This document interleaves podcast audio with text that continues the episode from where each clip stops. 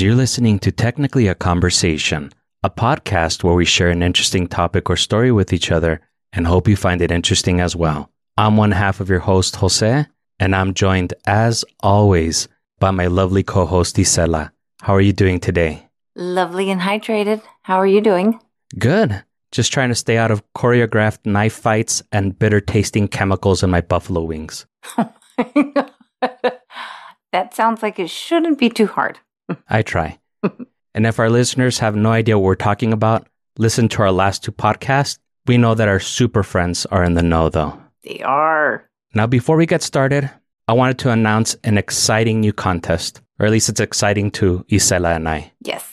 As we mentioned last week, we had just crossed 400 listens of our podcast. We are well on our way to 500 listens, but we're very ambitious. We want all of the listens. Oh. So if you want to help us get there, please leave us a review. The more reviews we get, the better the chance of us getting featured and attracting new listeners.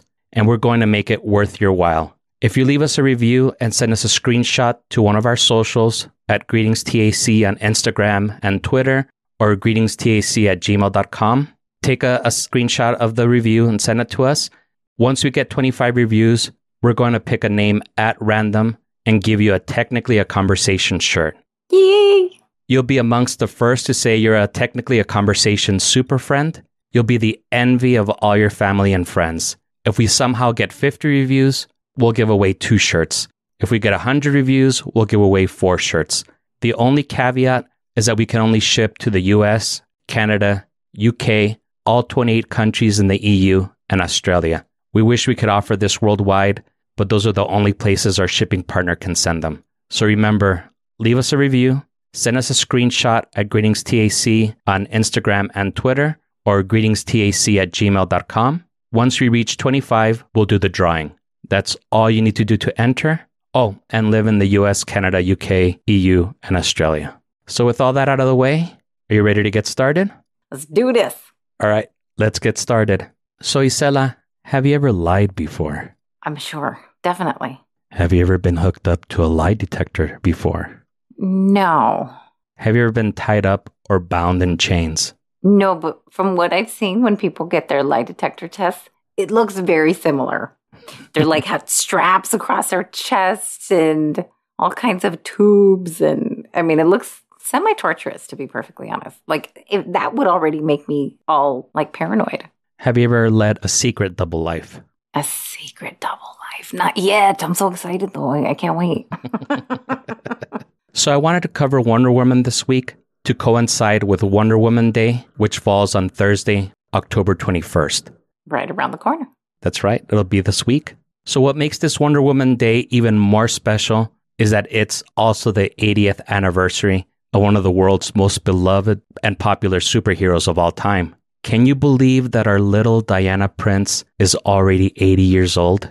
Wow. Are you serious right now? I'm serious. Oh my gosh, that's insane. And I think even the evolution of her is really freaking cool. I'll go into that a little bit. Yay. Now, it seems like only yesterday that Queen Hippolyta molded her out of clay and Zeus breathed life into her on the island of Themyscira. Aside from Superman and Batman, who, along with Wonder Woman, formed the Trinity, no other comic book character has lasted this long. If you ask a rando on the street to name three comic book characters, chances are those three will be Superman, Batman, and Wonder Woman. Those three also happen to be my favorites. Seeing the Trinity sharing the screen for the first time and Zack Snyder's brilliant Batman v Superman brought tears to my eyes. And to this day, I still tear up every time I see that scene. Really? Yeah. Just thinking about that scene right now uh, makes me want to tear up a little bit. Oh wow! I know I'm I'm super cheesy, but um, like I said, there's no other characters that I love more than than those three, than the Trinity. Very cool. Unlike other topics where Isela doesn't know beforehand what the subject will be, I clumsily told her what the topic was when we were discussing the subjects we wanted to cover in October, since it's one of our favorite months. So before I spill the tea on Diana, Princess of Themyscira, how familiar are you with this character?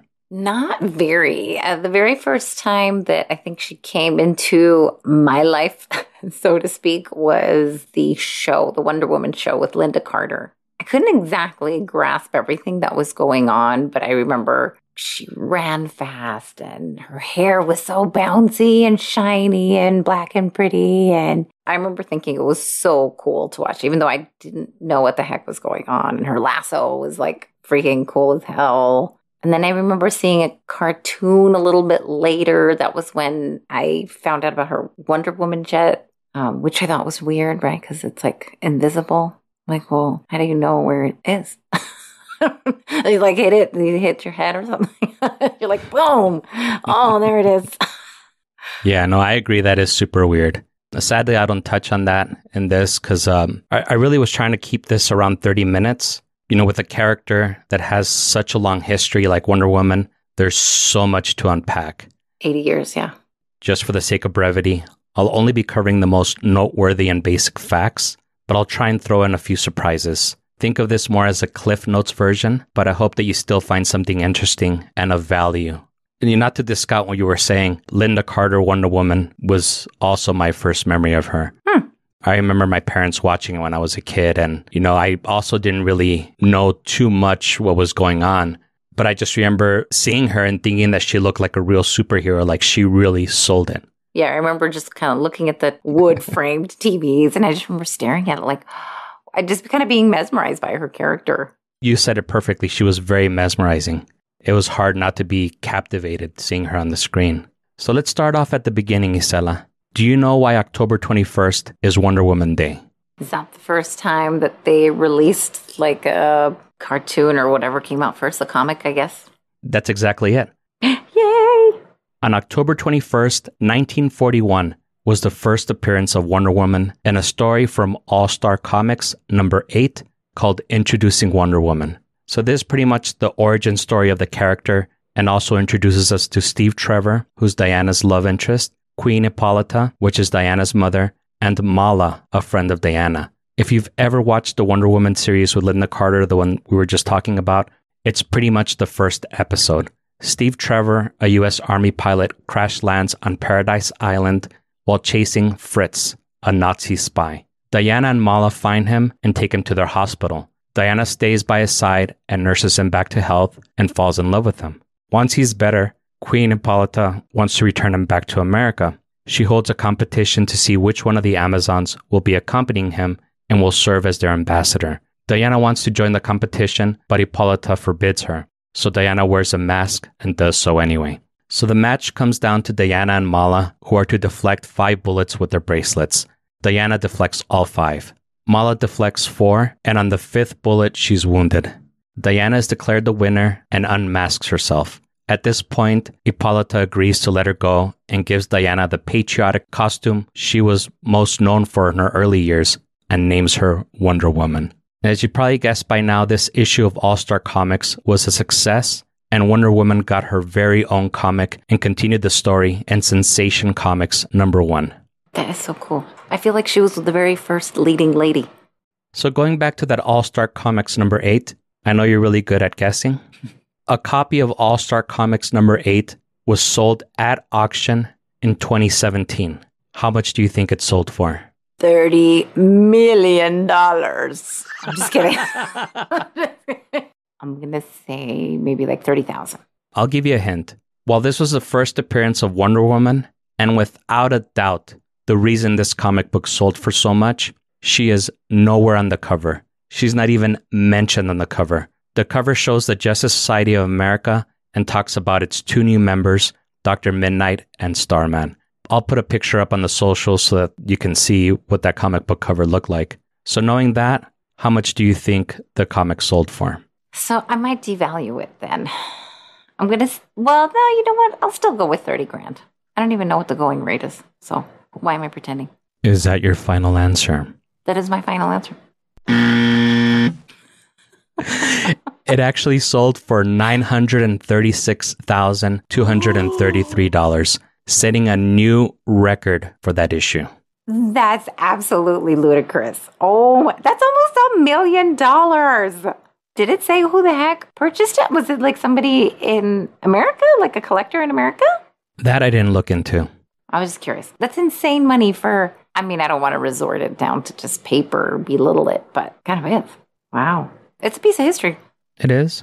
And to those of us nerds that value that type of thing, we kind of wish we had those $936,233 to buy it. Wow, I know. That's insane. I couldn't find out how many issues were sold back in 1941, but it did sell for 10 cents back then, which would be $2.76 in today's money. So basically a million dollar profit. Pretty much, yeah. Wow. So now that we know Diana's origin story from her comic book appearance, how she got her costume and name, and how she met Steve Trevor, let's talk about Dr. William Moulton Marston, the creator of Wonder Woman, as he's a very interesting person. Right after we return from a quick commercial break.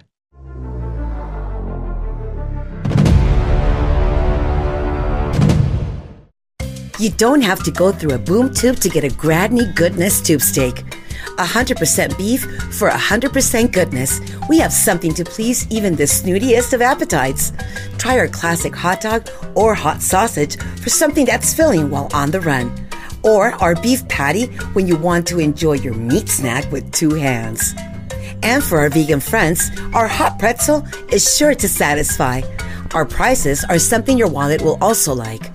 The all beef Granny Goodness Franks are only a dollar, two for 175, and the hot sausages are only 150. Price and participation vary. Tax not included. See our food cards for details. Serving the greater Central City downtown area. Member DCEU.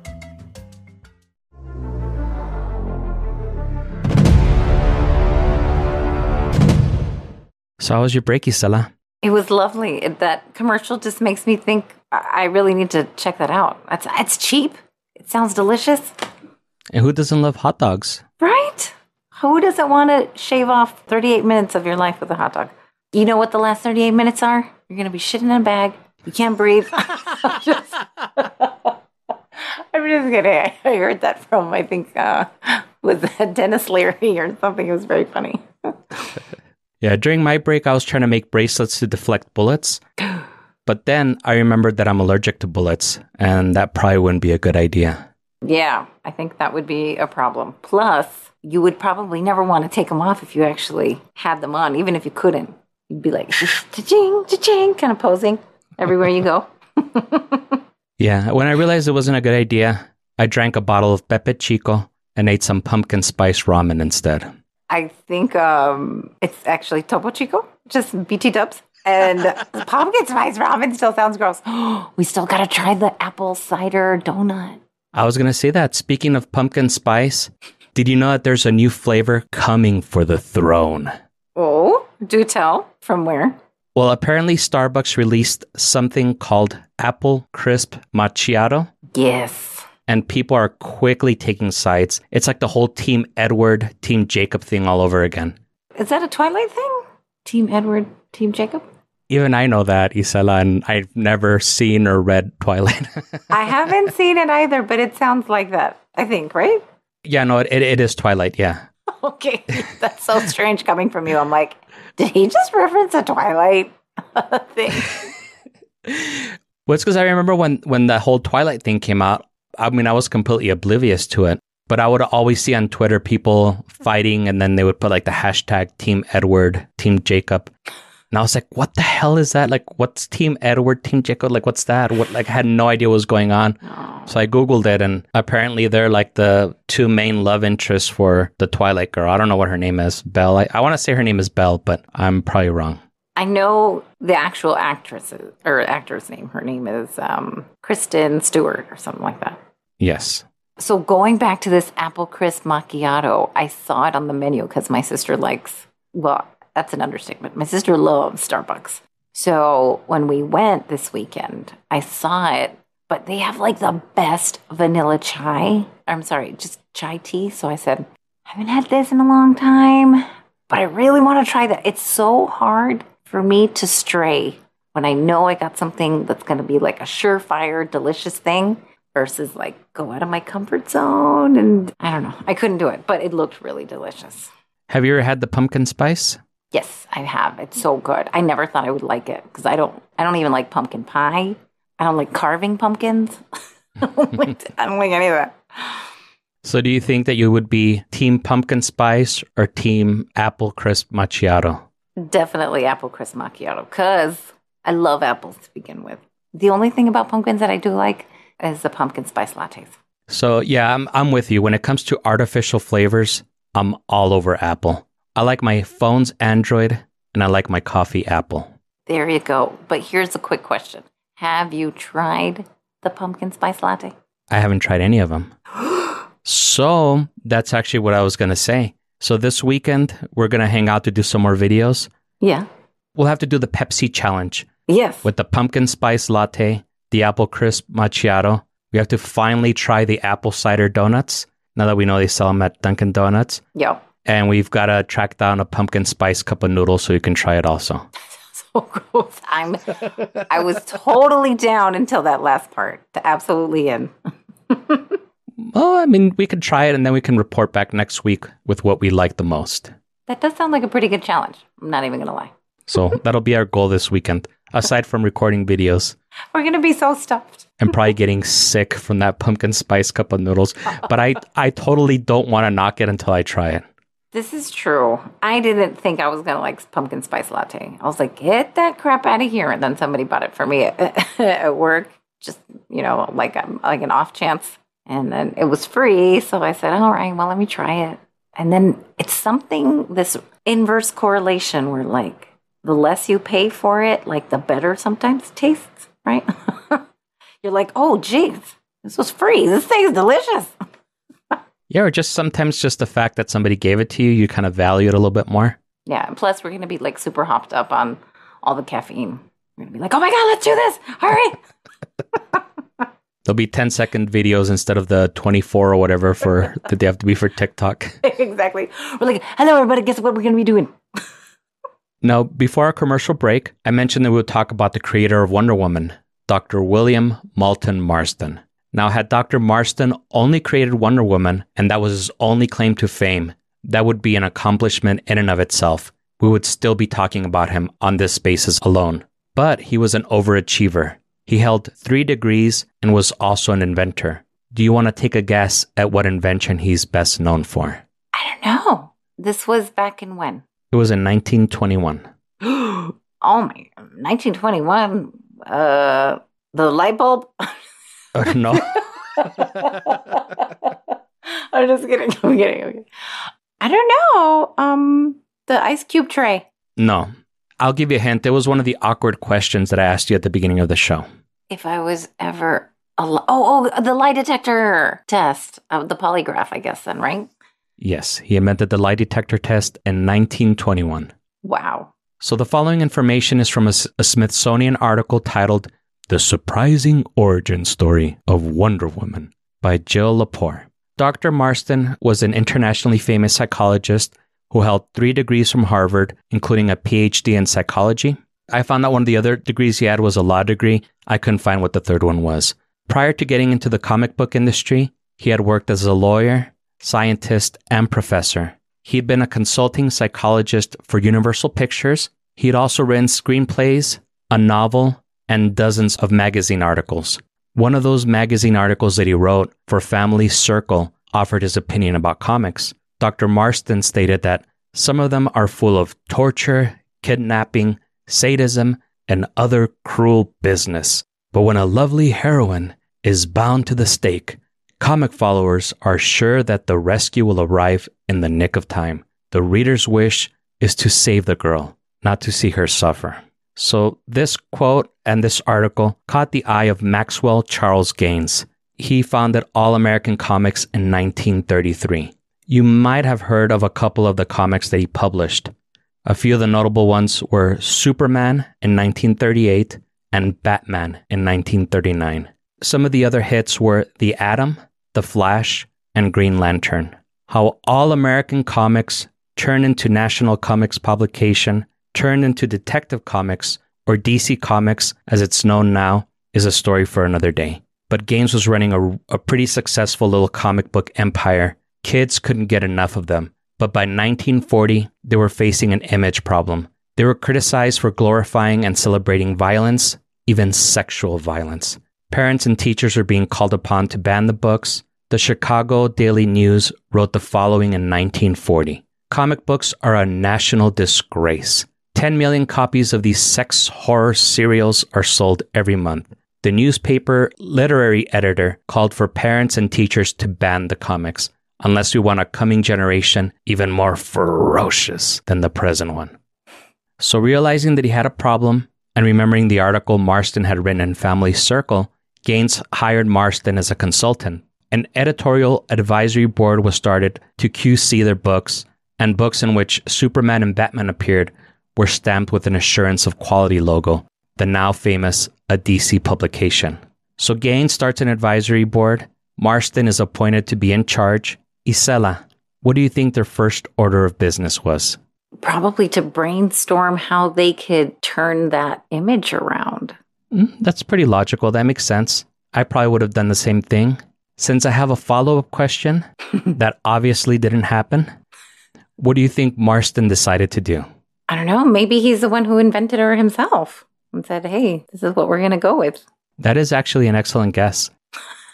According to Marston, the comic's worst offense was their blood curdling masculinity. The best way to fend off critics would be to create a female superhero. Not the first thing I would have thought of, but I also don't have three degrees from Harvard. As you can imagine, Gaines wasn't very impressed by this answer, but he, he decided to take a chance on him with the condition that Marston write it. So in February of 1941, Marston submits his first draft under the pen name of Charles Moulton and stated that his comic was meant to chronicle a great movement now underway, the growth in the power of women. So we're off to a great start. Wonder Woman debuts in All Star Comics number 8 in October of 1941. She gets her own book, Sensation Comics, in January of 1942. She's got her golden tiara, her red bustier, blue underpants, knee high red boots. She's left Paradise Island to fight fascism with feminism. Gaines thought it was good, clean, super patriotic fun. What could possibly go wrong, right? oh no, that's usually like when things turn around. so something happened in March of 1942.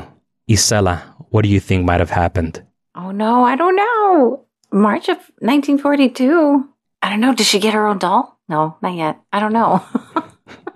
well, what happened was that those prudes at the National Organization for Decent Literature put Sensation Comics on its blacklist of publications disapproved for youth. For one reason Wonder Woman is not sufficiently dressed. Oh, I get it now. What? That's super ridiculous. I love that she was meant to represent everything like the opposite of fierce and, you know, she's still fierce, but in like, I don't know, maybe like a maternal, hey, let me take care of you, I'll save you type of way. Still very super, you know, heroic. So it seems like Gaines just can't get a break. So pretend you're Gaines. What would your next course of action be? What would you do if you were in his predicament?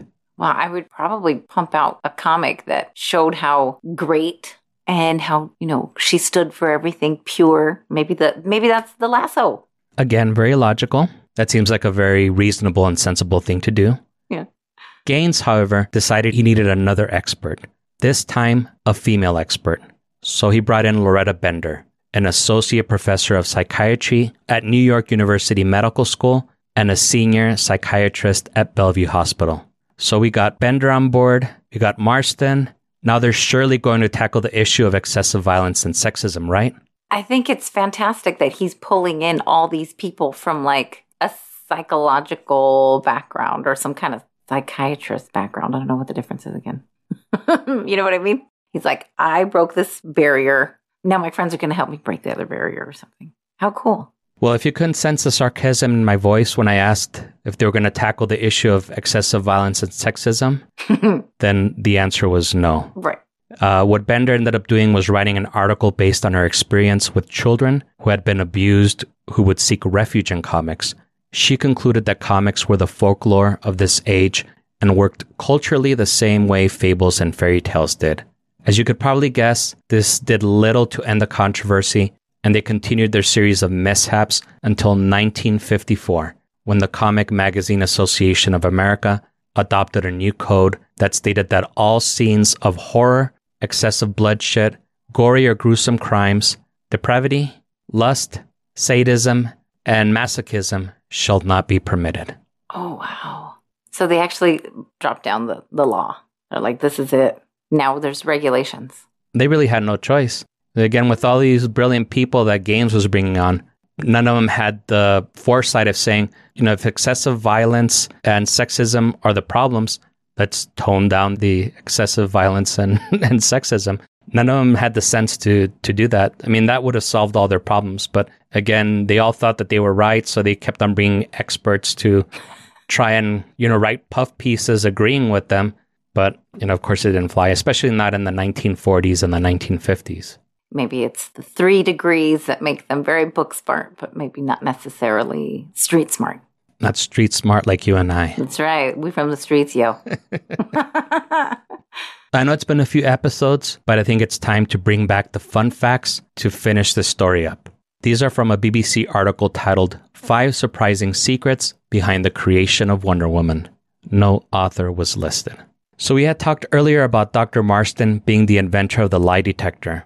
Wonder Woman's signature weapon, the lasso of Hestia, also known as the lasso of truth, is perhaps a nod to this invention. The lasso of Hestia compels you to reveal the truth, Isela. Did you know that fun fact? I do remember the lasso of truth. I didn't know that it also had this. Well, I guess maybe that was its original name of uh, lasso of Hestia. That's pretty cool. Okay, so let's see if you know this fun fact.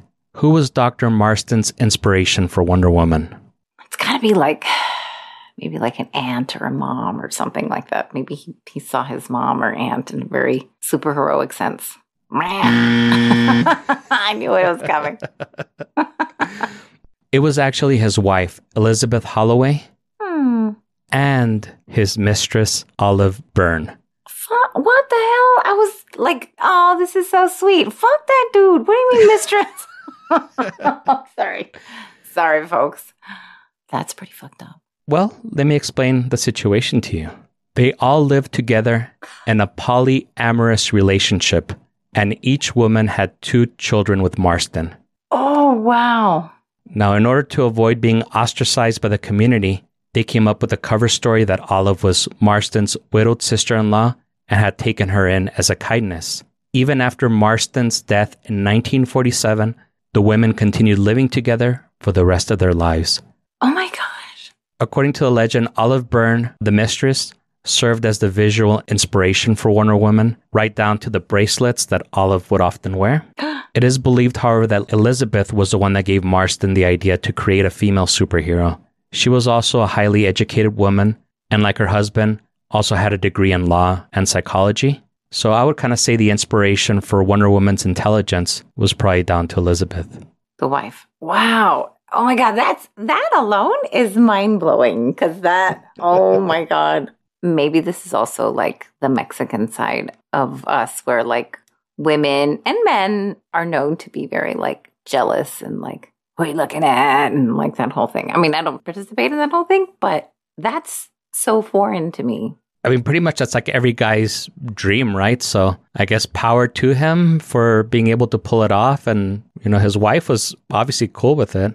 I just have so many questions. Like maybe was even one of those things where they're like, "Hey, this is my friend. We should bring her into this relationship." And then he was like, "You know, a toda madre, let's do it." well, Olive was actually a student of uh, Marston because Marston was a psychology professor at that time, and she was his student. What a dirty dog! Come on, Marston. Híjole. Can't help but think about that Billie Eilish song, Your Power. If you guys haven't heard it, check it out. Great lyrics. Wow. All right. I mean, but, you know, they're adults. And again, he's living probably every guy's fantasy too, so. That is where I question because most men that I know are usually complaining in some. So, can you imagine having double the headaches and like double the women with a double the length of like a freaking honeydew list? And that's very true. And there's a reason why I'm not married too. So hey, you and me both. I'm just kidding. Right? Like I have a honeydew list. What? so Wonder Woman's personality was designed to be that of the perfect woman, or at least according to Marston. he had written a book in 1928 called Emotions of Normal People. And in it, he described what people's personalities were. And he believed that personalities were a blend of four unique behaviors dominance, inducement, submission, and compliance. He called this the disc theory. So he created Wonder Woman to be a love leader, as strong as a masculine archetype, like me, but as loving as a feminine one. Like you, Isela. Oh, so kind. Thank you. I find that very interesting because you know how people right now use like, oh, they're a type A and, you know, they're very take charge and stuff like that. But, like, I can kind of see some similarities of traits that we kind of talk about even today. Yeah, when I was looking into that disc theory, it seemed very much like those personality tests that they make you take at work. Oh, wow. Maybe this will, re- will redeem Marston in your eyes. Early Wonder Woman adventures were influenced by the Marston's sex lives. During Marston's run of writing her, she was often tying up or whipping her enemies and was often bound and tortured herself in almost every issue. As we had discussed earlier, there were a lot of complaints about this, and Gaines expressed his concerns to Marston. Marston attributed her kinking nature as another aspect of being a positive role model. and I can see that. The most positive role models in my life have also been the kinkiest. That's very concerning. That's very concerning. So basically, what we're saying is this guy was very much into S and M. Yep, that's exactly what he was into. Wow, we're learning a lot about this guy. But again, it does make sense. Look at her; she's tying people up, but then like gently talking to them. Yeah, I get him. Maybe this will redeem Marston in your eyes. Marston was a feminist, and Wonder Woman was his propaganda. Now, despite some of the problems that we mentioned earlier with his portrayal of Wonder Woman, he did truly believe he was doing it with the best of intentions. Marston grew up during the suffrage movement and was a supporter of women's rights. Other women and activists agreed. Gloria Steinem pushed for Wonder Woman to appear on the cover of the first issue of feminist magazine, Ms. She was also on the 35th and 40th anniversary issues. Marston viewed women as the superior gender and believed their loving nature made them better leaders than men. Wonder Woman was his vision of the ultimate role model.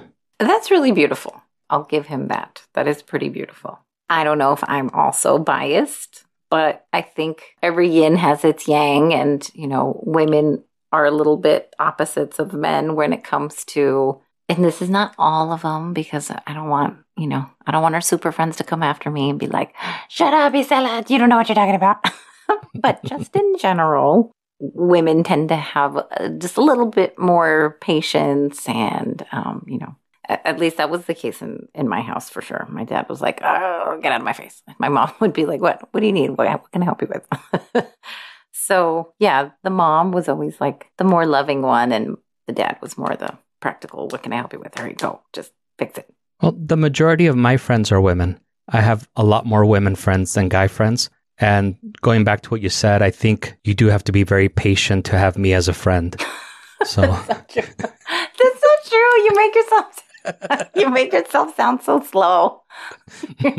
You're not slow. no. So I think there might be uh, some truth to what you're saying. Also, that's why women might have the babies, you know, because we're a little more in tune with that. I don't know. I could I could be wrong. But that's that's really fascinating. How how beautiful that he modeled her to be kind of like this perfect woman. Yeah.